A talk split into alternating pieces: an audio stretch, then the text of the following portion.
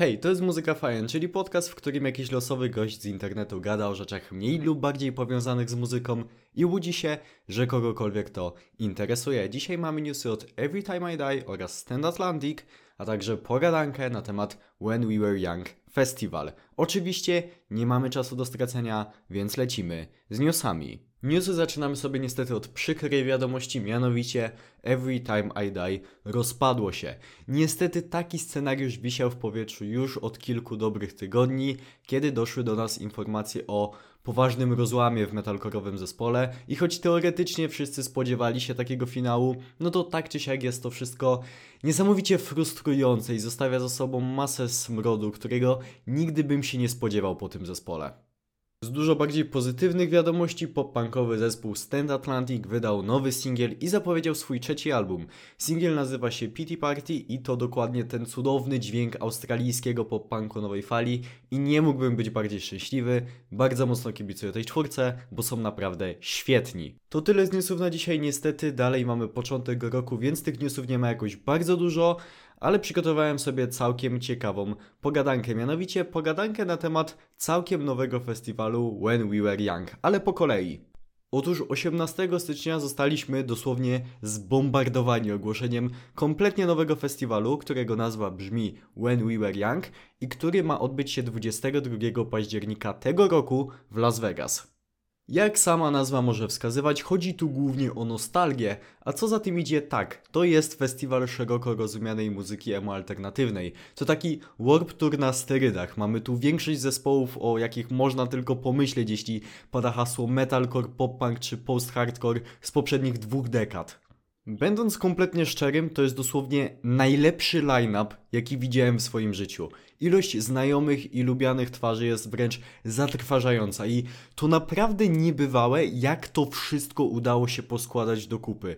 Co ważne, mamy też kilka nowych twarzy, więc festiwal nie bazuje tylko i wyłącznie na nostalgii, więc faktycznie mamy tutaj reinkarnację słynnego Warp Tour pełną parą. Oczywiście jest kilku artystów, których niestety zabrakło, a moim zdaniem nie powinno, ale hej, nie można mieć wszystkiego. Ten skład tak czy siak jest niesamowicie imponujący i wywołał dogłębne poruszenie w scenie alternatywnej Twitter. Od dwóch dni nie mówi dosłownie o niczym innym. Niestety, jest kilka potężnych czerwonych flag dookoła całego festiwalu i pogadam sobie teraz o nich. Po pierwsze, festiwal ma się odbywać tylko w jednym dniu. Na plakacie możemy zobaczyć loga 63 artystów.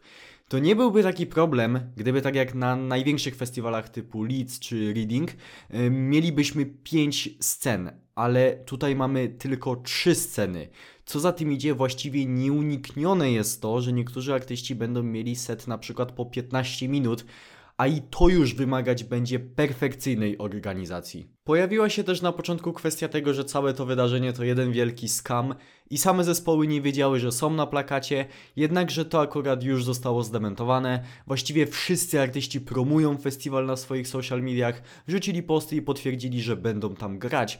Jedyne co się czasami przewija to fakt, że niektóre zespoły nie zdawały sobie sprawy z tego, jak potężnie wypchany będzie ten festiwal, ale myślę, że to nie jest nic, co nie zdarza się przypadku innych festiwali. Oczywiście, podnoszą się też głosy, że to przecież Live Nation organizuje całe wydarzenie, liczy się tylko kasa i w dodatku nie ma zwrotów przedpłaty w przypadku odwołania wydarzenia przez restrykcje pandemiczne. Oczywiście, że liczy się tylko kasa i nie miejmy złudzeń, moi drodzy. Oczywiście, że to wszystko to obrzydliwy biznes, a Live Nation chce tylko jak najwięcej zarobić na podstarzałych emo dzieciakach. Najpewniej między innymi po to, żeby opłacać swoje batalie sądowe w związku z tragedią na koncercie Travisa Scotta. Oczywiście, że tak jest. Wydarzenie tego typu niemalże musi mieć jakiś haczyk. Co nie zmienia faktu, że moim zdaniem to wydarzenie i tak może okazać się naprawdę wielkim świętem dla tysięcy ludzi, którzy wychowali się na tej muzyce oraz dla tych, którzy dopiero wchodzą w ten świat. Czy może się skończyć kompletną katastrofą organizacyjną? Oczywiście, że może i nie będzie tam miejsca choćby na najmniejszy błąd organizacyjny, ale bądźmy dobrej myśli. Mam nadzieję, że Live Nation wyciągnęło pewne wnioski z tragedii na festiwalu Travisa Scotta. Oni też wiedzą, że ludzie będą patrzeć im teraz na ręce niesamowicie mocno. Więc miejmy te wszystkie ostrzeżenia na uwadze, zachowajmy rozsądek i nie przyjmujmy ślepo wszystkiego, ale hej, to może być naprawdę zajebista zabawa. I to tyle, jeśli chodzi o dzisiejszy epizod Muzyka Fajen Podcast. Dzięki wielkie za wysłuchanie go do końca. Standardowo przypominam o tym, że w opisie tego podcastu znajdują się linki m.in. do mojego serwera Discord, gdzie możecie sobie pogadać ze mną, z innymi słuchaczami i będziecie na bieżąco z całą moją działalnością w internecie. Są też tam linki do mojego kanału na YouTubie, na TikToku, tego typu rzeczy, wszystko tam znajdziecie. Ja już nie przedłużam. Dzięki wielkie raz jeszcze za wysłuchanie. Życzę Wam miłego dnia bądź wieczoru i do usłyszenia w następnym epizodzie. Hej!